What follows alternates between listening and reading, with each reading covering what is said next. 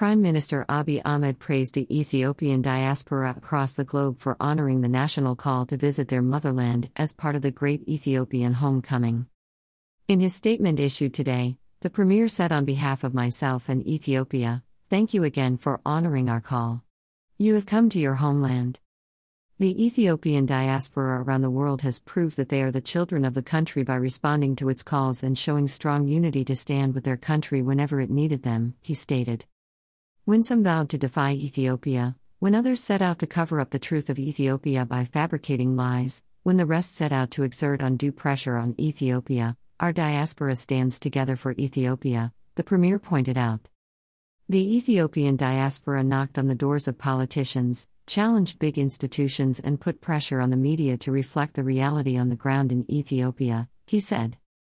The Prime Minister said our diaspora members have honored their country by being qualified diplomats for Ethiopia. In addition to advocating for the Ethiopian Grand Renaissance Dam, GERD, they have also helped to expedite the construction of the dam by providing financial support. The Ethiopian diaspora is regularly providing supports both in kind and money to help victims, he said, adding when Ethiopia's foreign exchange reserves were drained, they extended donations to the nation by reducing from their daily life, Abiy stated. He stressed that many countries around the globe have forged strong ties with their diaspora, which has helped them to grow politically, economically, diplomatically, and socially, citing South Korea, India, China, and Mexico as good examples. These countries have used their diaspora in order to have educated human resources, increase their foreign exchange capacity, to make technology transfer, make the affairs of their country a part of the foreign policy of the country in which they live, to mobilize material and human resources, to modernize their education, health, and agriculture systems.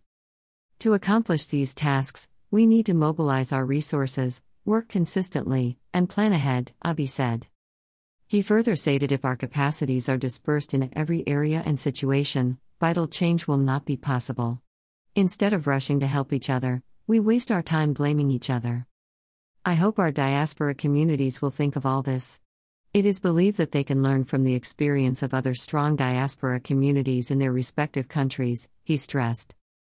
They have immeasurable love for their country and a strong desire to support their country and their people to the best of their ability. They have proved this in public. They even went so far as to sacrifice their lives, he said, adding when their country said, Come back to your homeland as a million. They come, the Premier stated. Prime Minister Abiy urged the diaspora community during their stay here to visit affected areas, support the people, and witness the horrific atrocities perpetrated by the terrorist TPLF on the people. He also urged them to participate in programs organized by some institutions, visit tourist destinations, development activities in the country. Your mother will give you everything she has. What you are offering may not be complete. But the mother's house is more than anything.